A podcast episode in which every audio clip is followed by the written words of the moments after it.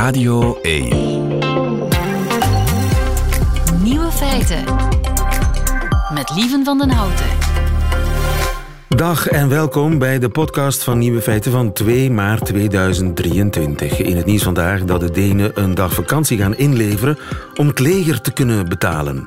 Na de Russische invasie van Oekraïne is defensie voor veel overheden weer een belangrijk agendapunt. Ook in Denemarken. En daar hebben ze besloten om tegen 2030 2% van het bruto binnenlands product aan defensie te geven. Zoals de NAVO dat voorschrijft. Maar dat kost 600 miljoen euro extra. Geld dat er niet is. Dus hopen ze dat geld te kunnen bijeenkrijgen door Stoere Bededag te schrappen. Een nationale feestdag op de vierde vrijdag na Pasen en een traditie van de Lutherse Deense Volkskerk. Als mensen die dag toch werken, stijgen de belastingsinkomsten. De oppositie is furieus en noemt het voorstel gestoord. De andere nieuwe feiten vandaag. Niemand kan beter ruttelen dan Mark Rutte zelf. Maar wat is ruttelen? Robert Wicht schreef er een boek over. Ook buitenlandse gekroonde hoofden zijn welkom op de kroning van King Charles. Rika Ponet hakt de knoop door van luisteraar Lien, die een collega heeft die closer met haar moeder is dan zijzelf.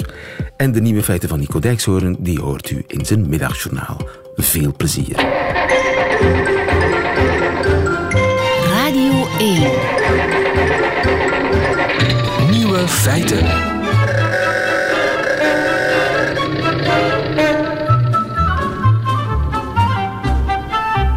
De Save the Date brieven zijn verstuurd naar iedereen die een uitnodiging zal krijgen voor de kroning van koning Charles in de UK. En die datum is uiteraard 6 mei. Over een goede twee maanden. Flip Feiten, goedemiddag. Goedemiddag. Onze, ja, kingkundige moeten we nu zeggen. Vroeger zijn Ja, ja. queenkundige. Ja. Het is nog even wennen.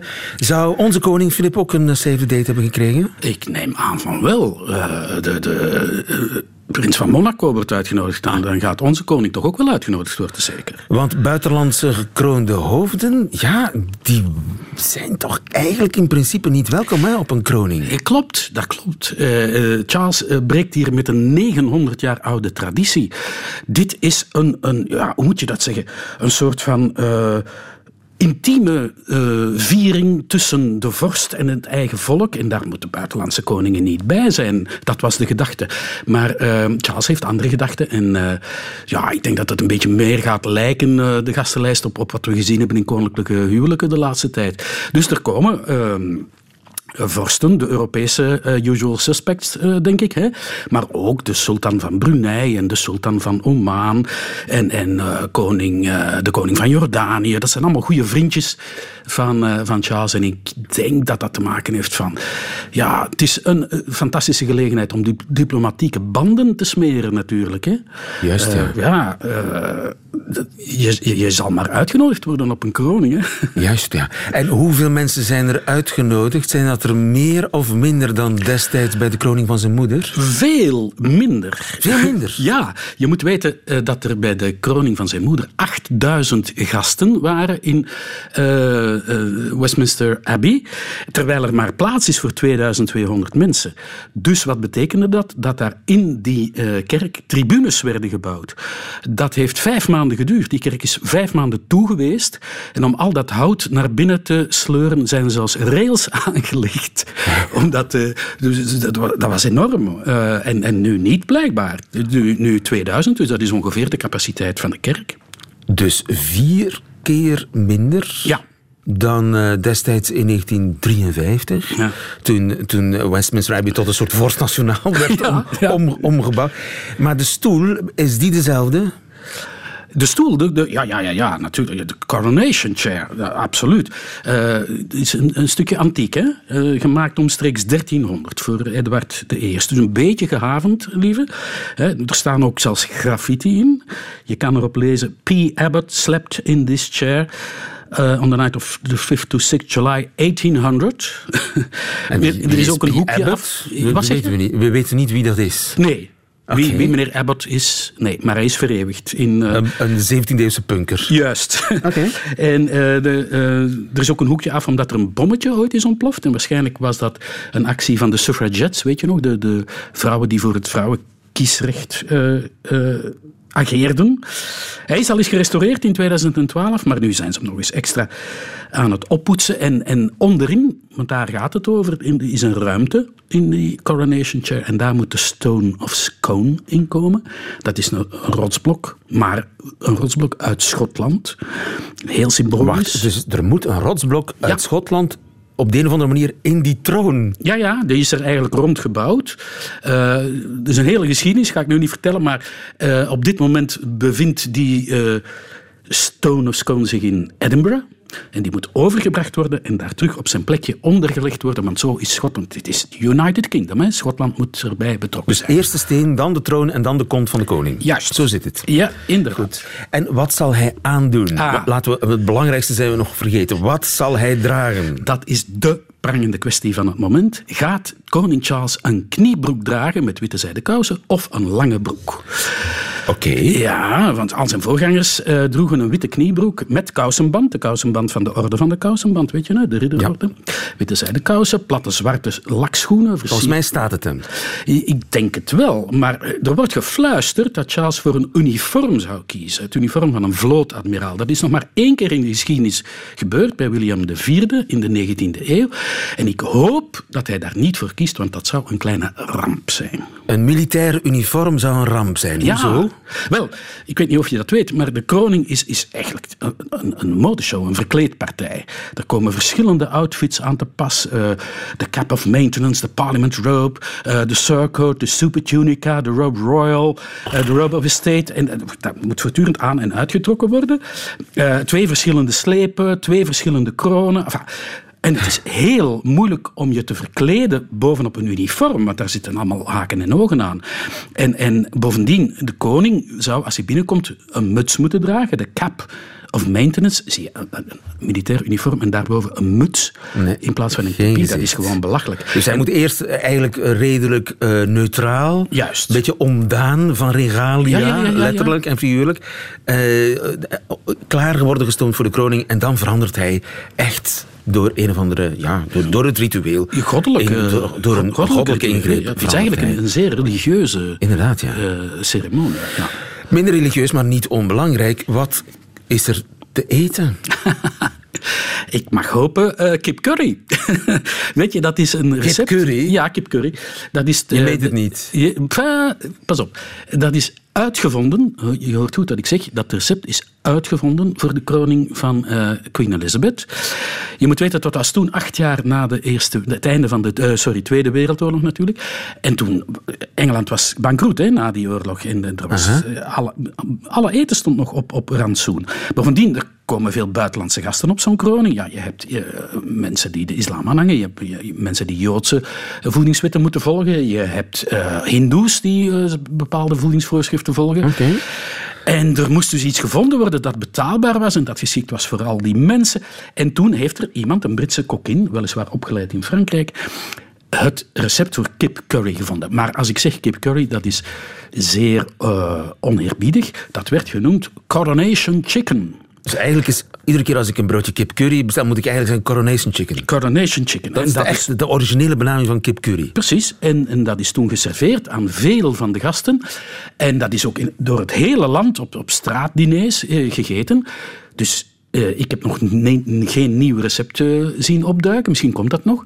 Maar ik hoop dat de gasten dus kip curry krijgen. Ja, de kip curry is besteld ten huize Flip Feiten, neem ik aan, voor die... Ja, enfin, dat, de, de reminder is klaar.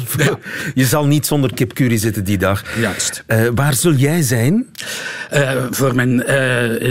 Met kloppend hart voor de kleurentelevisie? ja, maar wel in de studio, veronderstel ik. Er is mij al toch al gevraagd om die dag vrij te houden. Je hebt toch al een save date gekregen, zei het, voor een eh, Een andere grote vraag is natuurlijk de muzikale gast, want er, er moet muziek zijn. Hè? Ja, er is, een, een, er is uiteraard fantastische muziek in de kerk, sacrale muziek, muziek van Engelse componisten en van Handel. Dat is een Duitser, maar enfin, de Engelsen hebben die een beetje geaccapareerd. Die heeft speciaal voor de kroning van de Engelse vorst muziek geschreven. Die gaan ze toch gebruiken, ik Ja, uiteraard, uiteraard. Maar er is ook nog een groot concert daarna met popmuzikanten beleven in de moderne tijd. Maar het is een beetje lastig uh, op dit moment. Waarom? Uh, de grote sterren vinden het niet de moeite om te komen. Wat? Lieven. Ja. Elton John, Ed Sheeran, Adele, allemaal nop. Harry Styles, Robbie Williams, Spice Girls, nop. Die zijn bezet. Kan... Wel, ja, die ze zeggen, willen niet. Ja, die, die zeggen dat ze uh, uh, ja, ziekjes zijn of uh, een, een, een tournee hebben en niet kunnen. Elton John, Oei. denk ik, gebruikt dat een beetje als handig. Die is aan zijn zoveelste afscheidstournee bezig. Hè? Maar ja, Elton John was een hele goede vriend van Diana. Mm. Ja. Dus wat zegt dat misschien over zijn banden met Charles? Hij was ook een, is ook een hele goede vriend van Harry. Ja, maar oké. Okay. Ja. Dus dat, dat zijn, dat, dan begrijp ik dat het moeilijk ligt. Maar, ja. maar zou het kunnen dat, dat de Britse popmuziekindustrie de koning eigenlijk niet zo belangrijk vindt? Wel, ik denk dat dat toch allemaal iets zegt over het kaliber van Charles. Ik denk dat ze voor de Queen alles hadden laten vallen en naar Londen gesneld zouden zijn. Charles moet zijn imago toch een beetje oppoetsen en I think it will be an uphill struggle. Gelukkig reikt de Commonwealth tot in Australië. Kylie Minogue komt. Kylie Minogue, dat weten we ja, zeker. En Lionel Richie ook. Amerikanen die kunnen natuurlijk niet rap genoeg bij een koninklijk optreden zijn. Ja, op Lionel Richie en Kylie kun je altijd rekenen. Precies. Dankjewel, Flip Feiten. Heel graag gedaan. Het zal zeer af te wachten worden. Het wordt een, een mengeling van traditie en van nieuw, begrijp ik. Al dan niet een kniebroek. Dat wordt de grote verrassing. Kip curry. Ik uh, hou de adem in. Uh, ik kies voor Hendel, voor nu. Wat denk je? Ja, gaan we in de houding staan? We gaan in de houding staan. De zegening, de zalving van koning Salomon, daar gaat het over in dit lied. En laat het weer klinken, het knapenkoor van Westminster Abbey.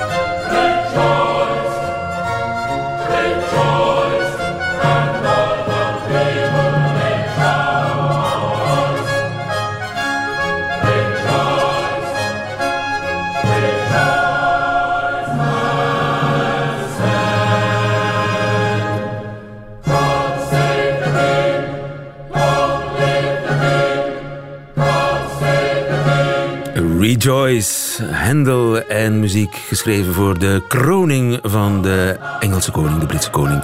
En we mogen hopen dat uh, Handel niet ontbreekt op 6 mei als Prins Charles, koning Charles wordt. Ik probeer nog altijd King Charles te zeggen, maar Prins Charles zit erin gebakken. Flip Feiten daarover met alle details. Het is donderdag en u weet wat dat betekent.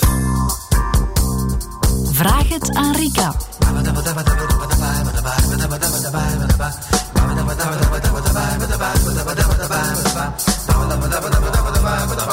Meer bepaald, Lien heeft een vraag voor Rika. Goedemiddag, Rika. Goedemiddag, lieve. Onze relatiedeskundige die elke donderdag bij ons komt aanschuiven om vragen, knopen, kwesties, dilemma's van luisteraars op te lossen.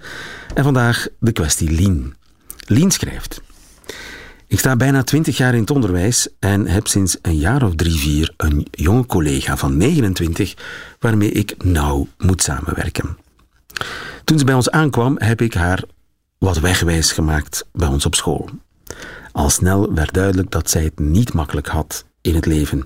Ze is eigenlijk helemaal alleen, moeder gestorven, geen vader, geen broers, geen zussen, geen familie in België en geen nauwe contacten of vrienden. Ik ben nogal altruïstisch ingesteld en voelde me verplicht om haar af en toe wat bij mijn leven te betrekken. Ik nodigde haar in de vakantie wel eens uit om iets samen te doen, eerder om haar een plezier te doen dan omdat ik dat zelf wou. Want al heel snel voelde dat contact met die collega heel erg beknottend aan. Ze klampt zich aan mij vast. Op een bepaald moment stond ze bij elke pauze aan mijn klaslokaal om me op te wachten. Ze nam deel aan elk project waaraan ik ook deelnam, enzovoort. Uiteindelijk werd de situatie onhoudbaar en heb ik haar dat durven zeggen. Ik heb mijn engagement toen sterk teruggeschroefd en probeer het contact nu zoveel mogelijk professioneel te houden. Maar toen ik deze collega nog niet zo goed kende, heeft ze ook kennis gemaakt met mijn moeder. En intussen is dat contact zodanig geëvolueerd dat die collega mijn moeder wekelijks hoort en ziet en dat ze in moeilijke tijden nog meer contact heeft met mijn moeder. Ze verbleef zelfs eens een week bij mijn moeder in huis naar aanleiding van een persoonlijk crisismoment. En ik mij daar heel ongemakkelijk bij voel. Ik vind namelijk dat absoluut niet oké. Ik kan nooit meer iets vertellen aan mijn mama over mijn werk, want ze weet alles al.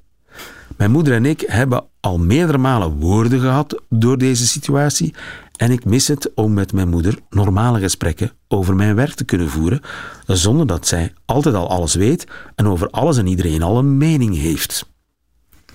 Welke raad zou ik kunnen krijgen om hiermee om te gaan? Rika. Moeder-dochterrelaties. Moeder-dochterrelaties. De en meest inderdaad, complexe die er is. Is dat zo? Ja, daar ben ik zeker van. Ja. Het is een hele moeilijke, een hele mooie, een hele wezenlijke. Hè, want ja, vrouwen geven het leven aan elkaar door en geven ook leven, dat is zo. Maar het is, is dat is nog anders dan moeder en zoon? Ja, dat, moeder en dochter. is een andere verhouding, zeker. Ja, en een dochter spiegelt zich, ja, een zoon spiegelt zich niet in zijn identiteitsvorming aan de moeder. Hè. Dat doet een dochter wel. Hè. En een moeder is meestal strenger voor een dochter dan voor een zoon. Hè. Dat is ook zo. Is dat typische. waar? Ja. ja, daar zit toch heel veel op hoor. En dat is ook wat hier een beetje tot uiting komt. Hè. Want laat ons eerlijk zijn, ik geloof echt niet dat dat gaat over uh, de collega die dan uh, bij de mama gaan praten is over een andere collega en dat zij dan dat verhaal niet meer kan doen enzovoort en zo verder. Dat gaat echt over... Um, Jaloezie? Ja, ja exclusiviteit. Um, iets wat toch doorwerkt, is mijn mama er voor mij onvoorwaardelijk. Hè? Is die liefde onvoorwaardelijk en heb ik eigenlijk in het leven van mijn moeder een unieke plaats. Hè? Dat is... Um, en, um, is mijn moederband sterk genoeg ja. om die tweede ja, moeder-dochterrelatie bijna? Bijna, ja. Uh, om dat, uh, om dat toe te laten. voel ik mij daar goed bij? Duidelijk niet. Hè? Het is duidelijk dat ze daar uh, heel veel moeite mee heeft met... Um... Mocht zij echt een goede relatie hebben gehad met haar moeder, dan zou dit geen probleem mogen zijn. Dat is wat je zegt. Dan zou dit geen probleem... Nu, een moeder-dochterrelatie, dat gaat natuurlijk in twee richtingen. Hè. En ik ga ervan uit dat die relatie goed was. Hè. Dat, uh, dat hoeft het probleem niet geweest te zijn.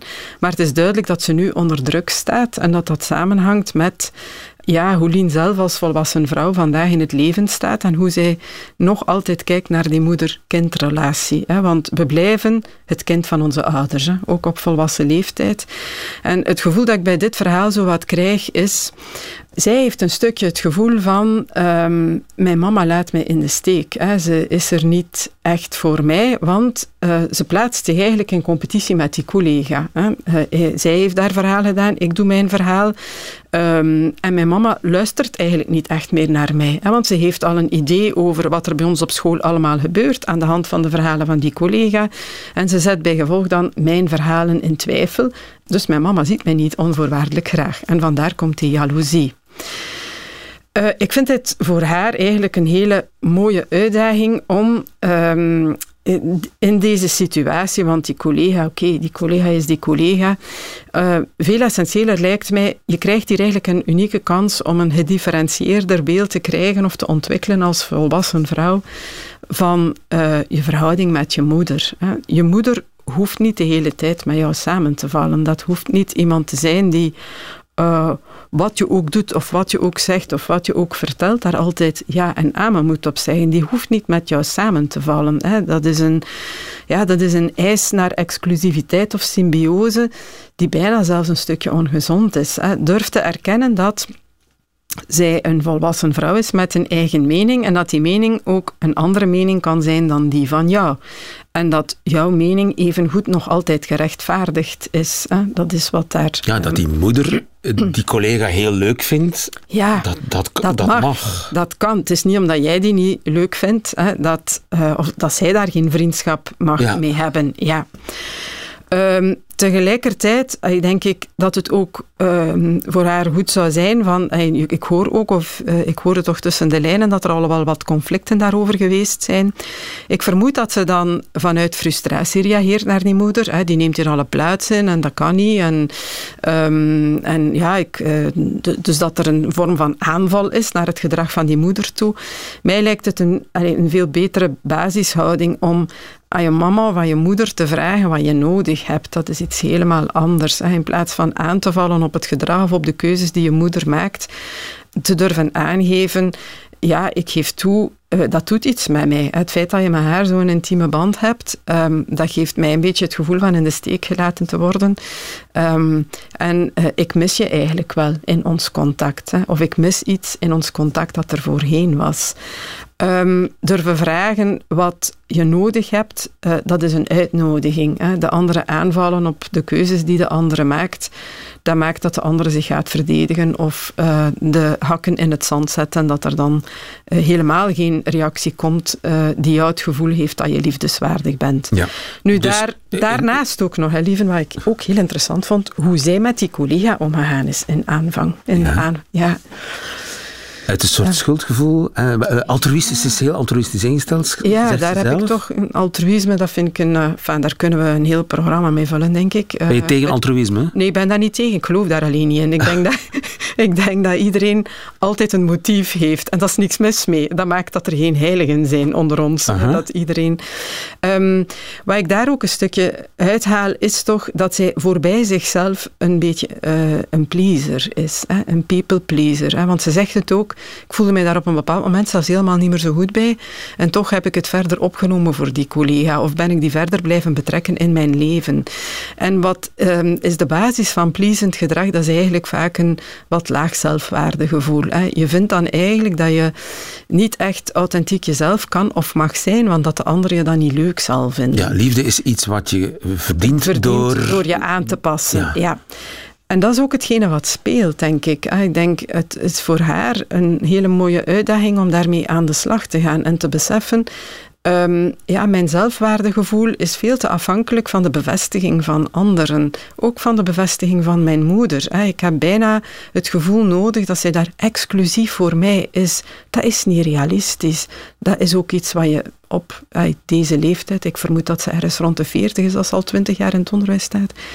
Um, ja, wat goed is dat je daar doorgroeit en dat je dat ook beseft. Ik ga dat ook een stukje bij mezelf moeten vinden. Ja. En, uh, in en dat is niet raar dat je pas op je 40ste tot dat besef komt? Oh nee, ik denk zo. People pleasers uh, lopen vooral uh, vanaf dan zo vast hè, in die dingen, beginnen dan in te zien of te voelen. Ik geef altijd zoveel en ik word daar zo vaak in ontgoocheld. Um, dat mensen daarin vastlopen. Hè. Um, en dan tot de vaststelling komen. Uh, ik moet mezelf beter begrenzen of ik moet ergens op de een of andere manier eerlijker durven naar buiten komen met wat mijn behoeftes zijn, met wie ik ben. Uh, ik had gisteren zo nog een gesprek trouwens. Um, vriendschappen afsluiten uh, die alleen parasitair zijn, dat soort verhalen. Dus, en dat zie je heel vaak dat dat maar gebeurt rond het veertigste levensjaar. Dat je plotseling ja. beseft, ik zit in een... Ik zit daar eens vast in en het ligt ook een deel bij mij. Hè. Dus, um, dus haar verlangens naar haar moeder toe zijn nogal... Ja, zijn op de een of andere manier toch nog vrij kinderlijk gekleurd. En uh, ik vind dit een hele mooie uitdaging om daarmee ja. aan de slag te gaan. En eerst dat inzicht verwerven en, en, en daar, van daaruit stappen ja. zetten. En misschien is dit gesprek aangaan met de mama. Ja, lijkt mij boeiend. Ik hoop dat we jou geholpen hebben, Lien. Als er nog mensen zijn met vragen voor Rika, ze zijn welkom op Nieuwe Feiten uit radio1.be. Tot volgende week. Graag. Lieven van den Houten. De Nederlandse premier Mark Rutte die heeft weer flink gerutteld voor u vrijdag. Er lag een rapport op tafel van de parlementaire onderzoekscommissie naar de aardbevingen in Groningen ten gevolge van de gaswinning. Een lijvig rapport, 2000 bladzijden. En met heel veel woorden kondigde de premier aan dat hij niets zou zeggen. Ik denk dat het rapport van de commissie, ik heb het nog niet kunnen lezen, maar wat ik zo als eerste indruk ook uit de media haal en de verschillende presentaties, dat het rapport recht doet uh, aan de Groningers. En het is nu van belang dat het kabinet ook recht doet aan hen. En daar hoort ook bij dat wij met een inhoudelijke en goede, verstandige reactie komen. En daar ook tijd voor nemen, dat serieus doen. Dat betekent ook dat ik jullie begrip vraag uh, dat ik hier vandaag uh, nog niet inga op allerlei nadere vragen. Ja, niemand ruttelt beter dan Mark Rutte zelf. Ruttelen, een prachtig woord, maar wat betekent het? Ik vraag het aan de man die het heeft uitgevonden. Robert Wicht, goedemiddag. Goedemiddag. Je bent uh, auteur van Supergaaf, mm -hmm. De overtuigende taal van Mark Rutte, een boek over de taal van Mark Rutte. Ja. Hoeveel uren interviews en debatten met Rutte heb jij bekeken? Ja, dat vind ik heel moeilijk in te schatten. Honderden, Veel. honderden. Ja. Honderden? Ja, gerust. Ja. Wat is ruttelen? Ja, dat is geven van een uh, hele lange reactie met uh, heel veel woorden in hoog tempo. Want dat kan die ook, uh, zonder dat die woorden per se ingaan op het punt van een ander. En dat is precies wat hij gedaan heeft, ook op die persconferentie. Heel lastig rapport voor hem over die gaswinning in Groningen. En dan gaat hij met heel veel omhaal uh, eigenlijk aankondigen dat hij voorlopig zwijgt.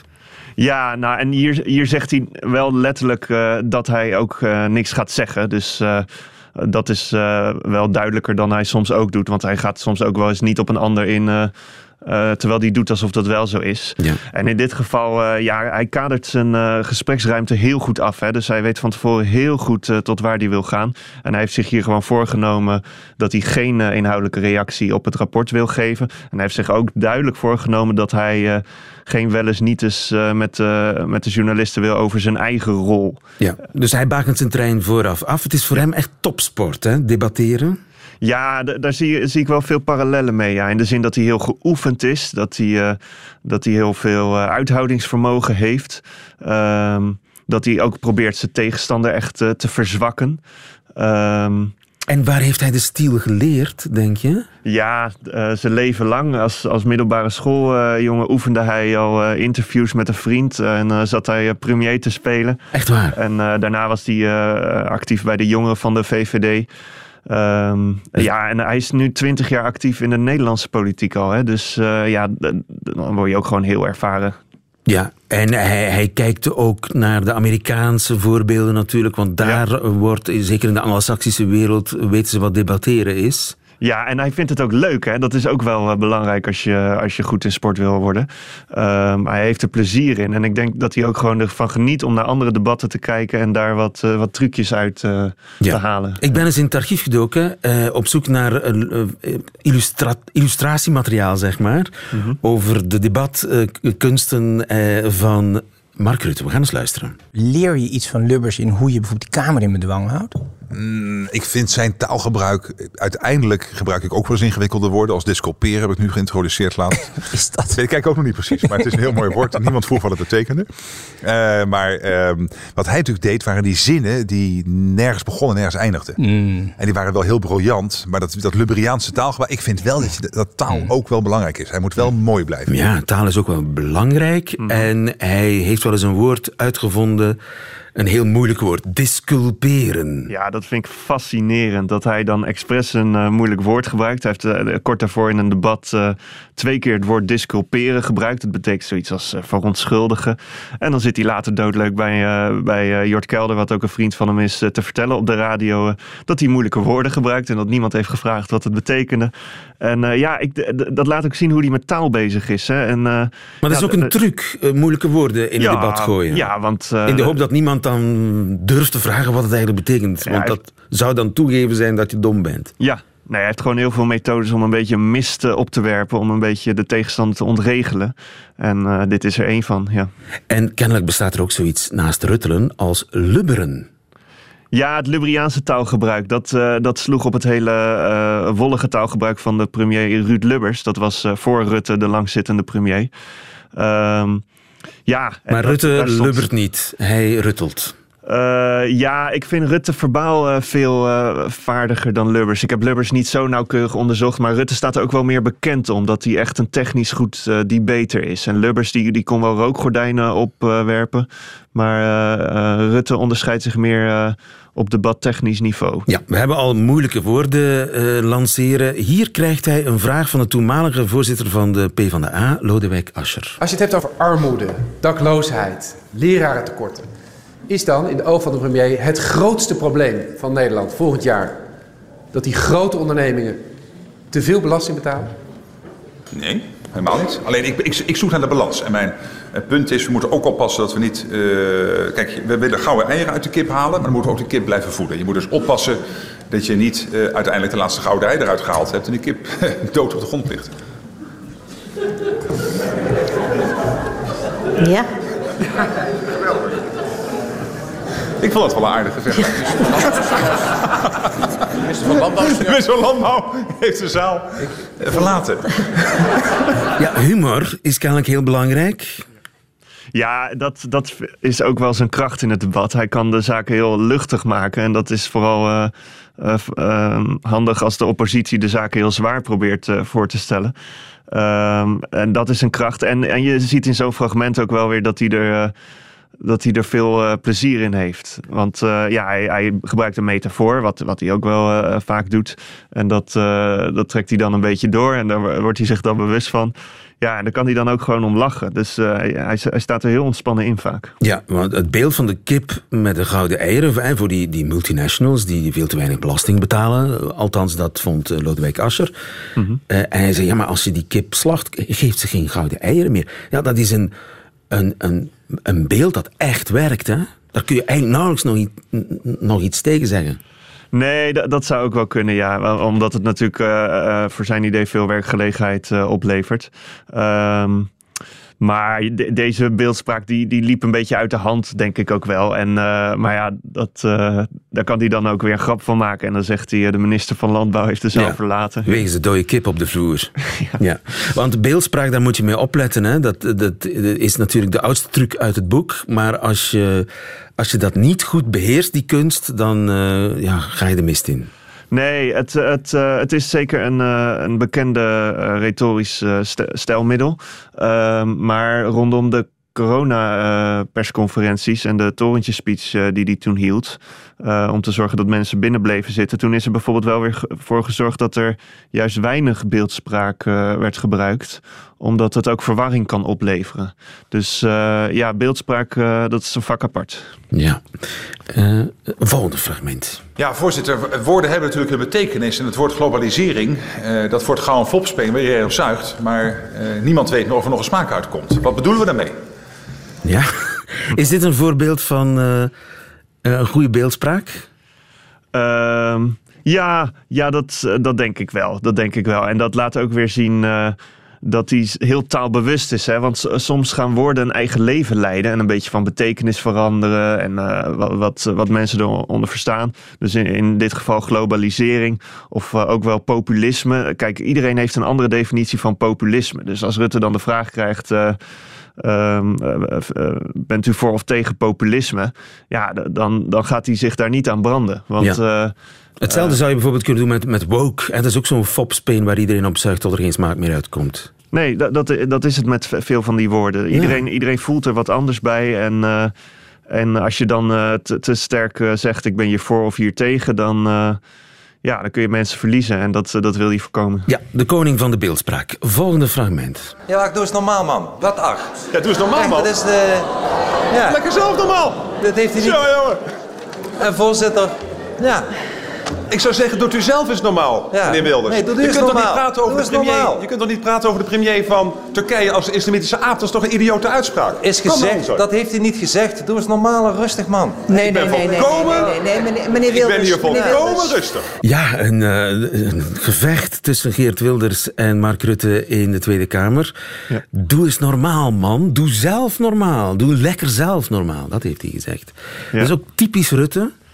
Nou, ik denk dat hij hier wel een beetje door overvallen was. Want uh, je ziet ook dat hij eerst probeert te lachen. Wat natuurlijk ook een, uh, een, reactie van hem is die vaak werkt. Maar volgens mij bedenkt hij zich dan op een gegeven moment toch van... nou, dit is toch iets te ernstig uh, dat, dat een, een parlementslid dit tegen een premier zegt. Dus dan gaat hij wat, wat steviger reageren. Ja. Maar wat, wat ik wel ruttelen vind... is -hmm. dat schakelen tussen ernst en, ja. en officieel taalgebruik... Ja. en dan plotseling echt straattaal. Super gaaf. Ja. Baantje. Hij heeft het over zijn werk als een baantje. Ja, dat, nee. dat studenticose dat erin sluipt. Ja, hij voelt heel goed aan uh, uh, welk, uh, welk jargon op welk moment nodig is. En hij beheerst het allemaal. Of het nou inderdaad formeel of informeel is, of vaag of helder. Uh, het gaat hem allemaal heel makkelijk af. En inderdaad, soms is een premierschap uh, een baantje. Maar ook uh, als hij zijn ervaring wil benadrukken, dan zegt hij in een verkiezingsdebat keer op keer dat hij al zoveel jaar minister-president is geweest. Ja. Ja. Hij is een senior met een studenticoze uitstraling. Af Ja. en toe, hè, als hij naar het katshuis fietst, is dat in, in een spijkerbroek en, Ja. en, een, en een sportjasje, een skijasje. Ja, ja want um, in Nederland waarderen we het op een of andere manier als onze uh, leiders uh, als uh, ja, normale mensen zijn. Dus als we op eenzelfde niveau met ze kunnen praten. En Rutte weet die balans wel heel goed te vinden. Een ander punt, uh, een ander kenmerk van Ruttelen is uh, dit. Het is een lang fragment en hij moet antwoorden op de vraag of hij ooit zal regeren met de PVV van Geert Wilders. Laat ik heel duidelijk zijn over die kwestie. Uh, de kans dat de VVD gaat regeren met de PVV is nul.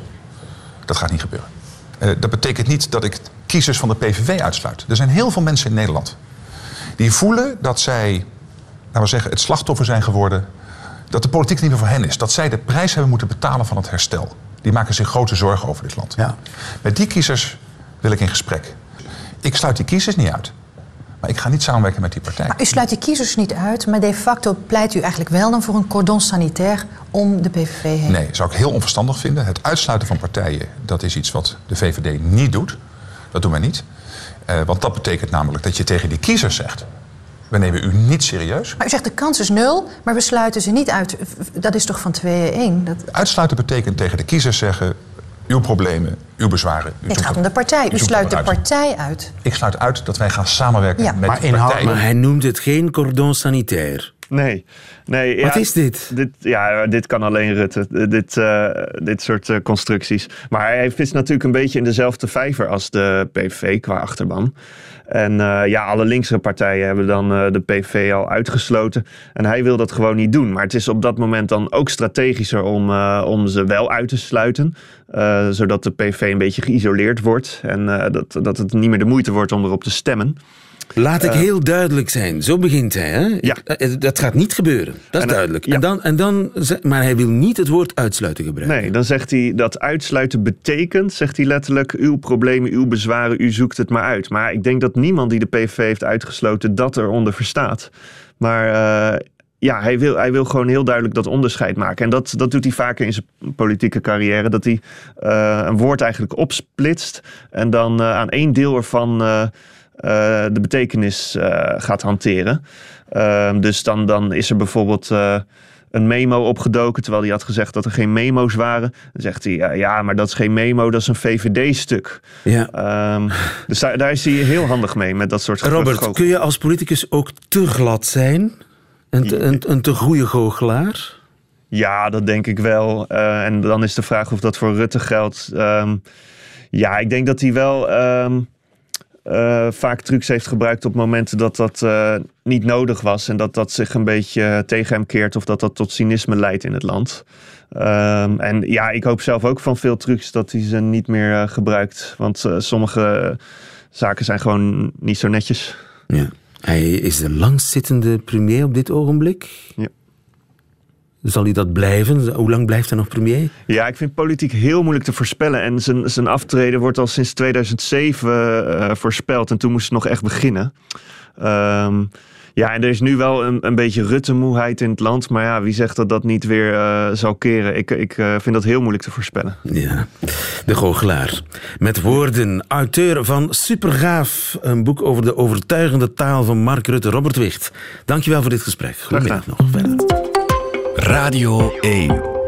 Nieuwe feiten. En dat waren ze allemaal, de nieuwe feiten van 2 maart 2023. Alleen nog die van Nico Dijkshoorn, die krijgt u nu in zijn middagjournaal.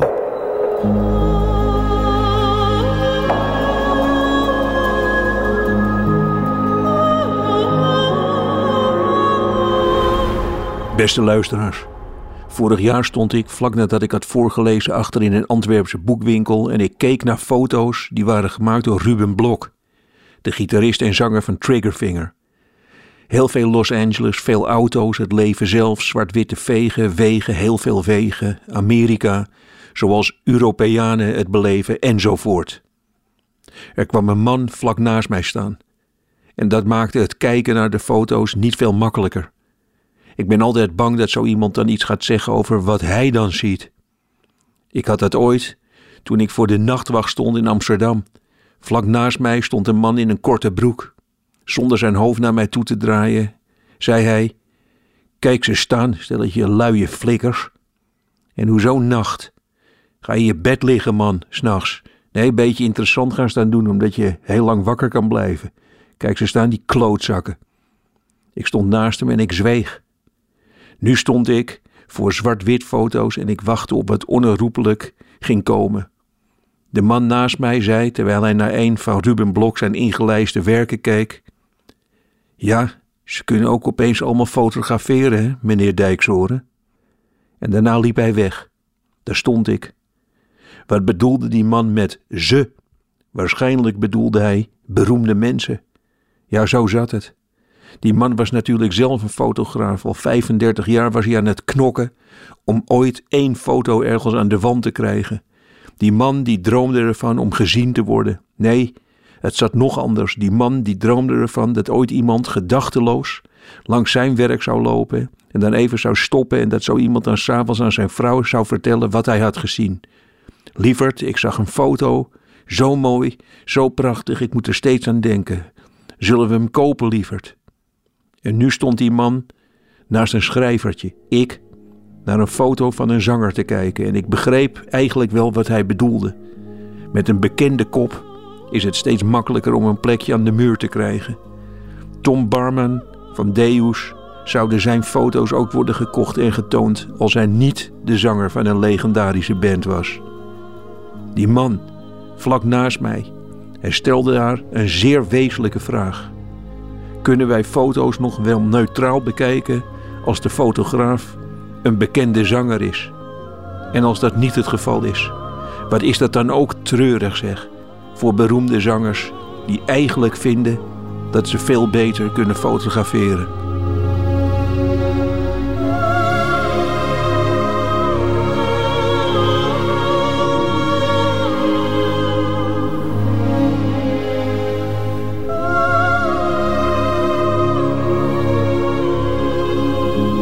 Het middagjournaal met Nico Dijkshoorn. Zo zit het maar net.